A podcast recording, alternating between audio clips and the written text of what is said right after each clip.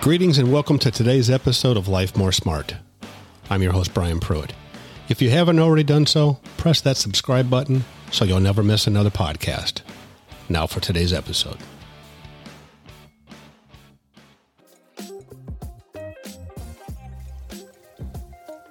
Today, I'd like to talk to you about dreams.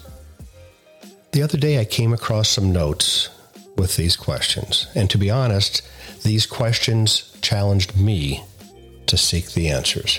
Hopefully, it will do the same for you. What's your dream? What do you want your life to look like? Are you maintaining or pursuing? What's the end scene of your life's movie?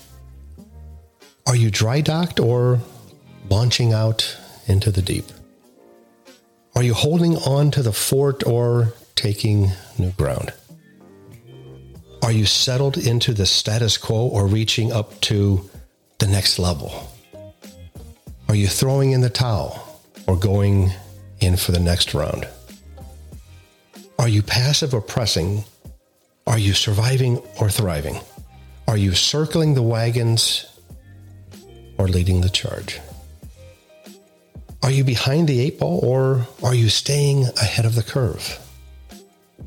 Are you protecting what little you have? Or are you aggressively possessing all that is rightfully yours?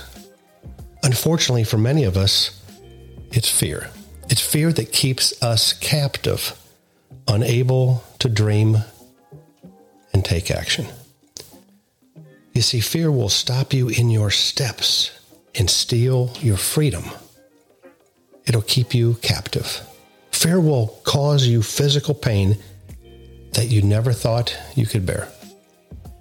Fear robs you of your rest. It steals your happiness. It tells you you're not good enough. It tells you you're not strong enough. It says you're not smart enough. You're not loved. You're not beautiful. That you'll never be enough. If you let it, fear will take your peace, your health, and your sanity. Only truth will set you free. The truth is, fear will rob you of your life if you let it. You see, battles are either won or lost in your mind.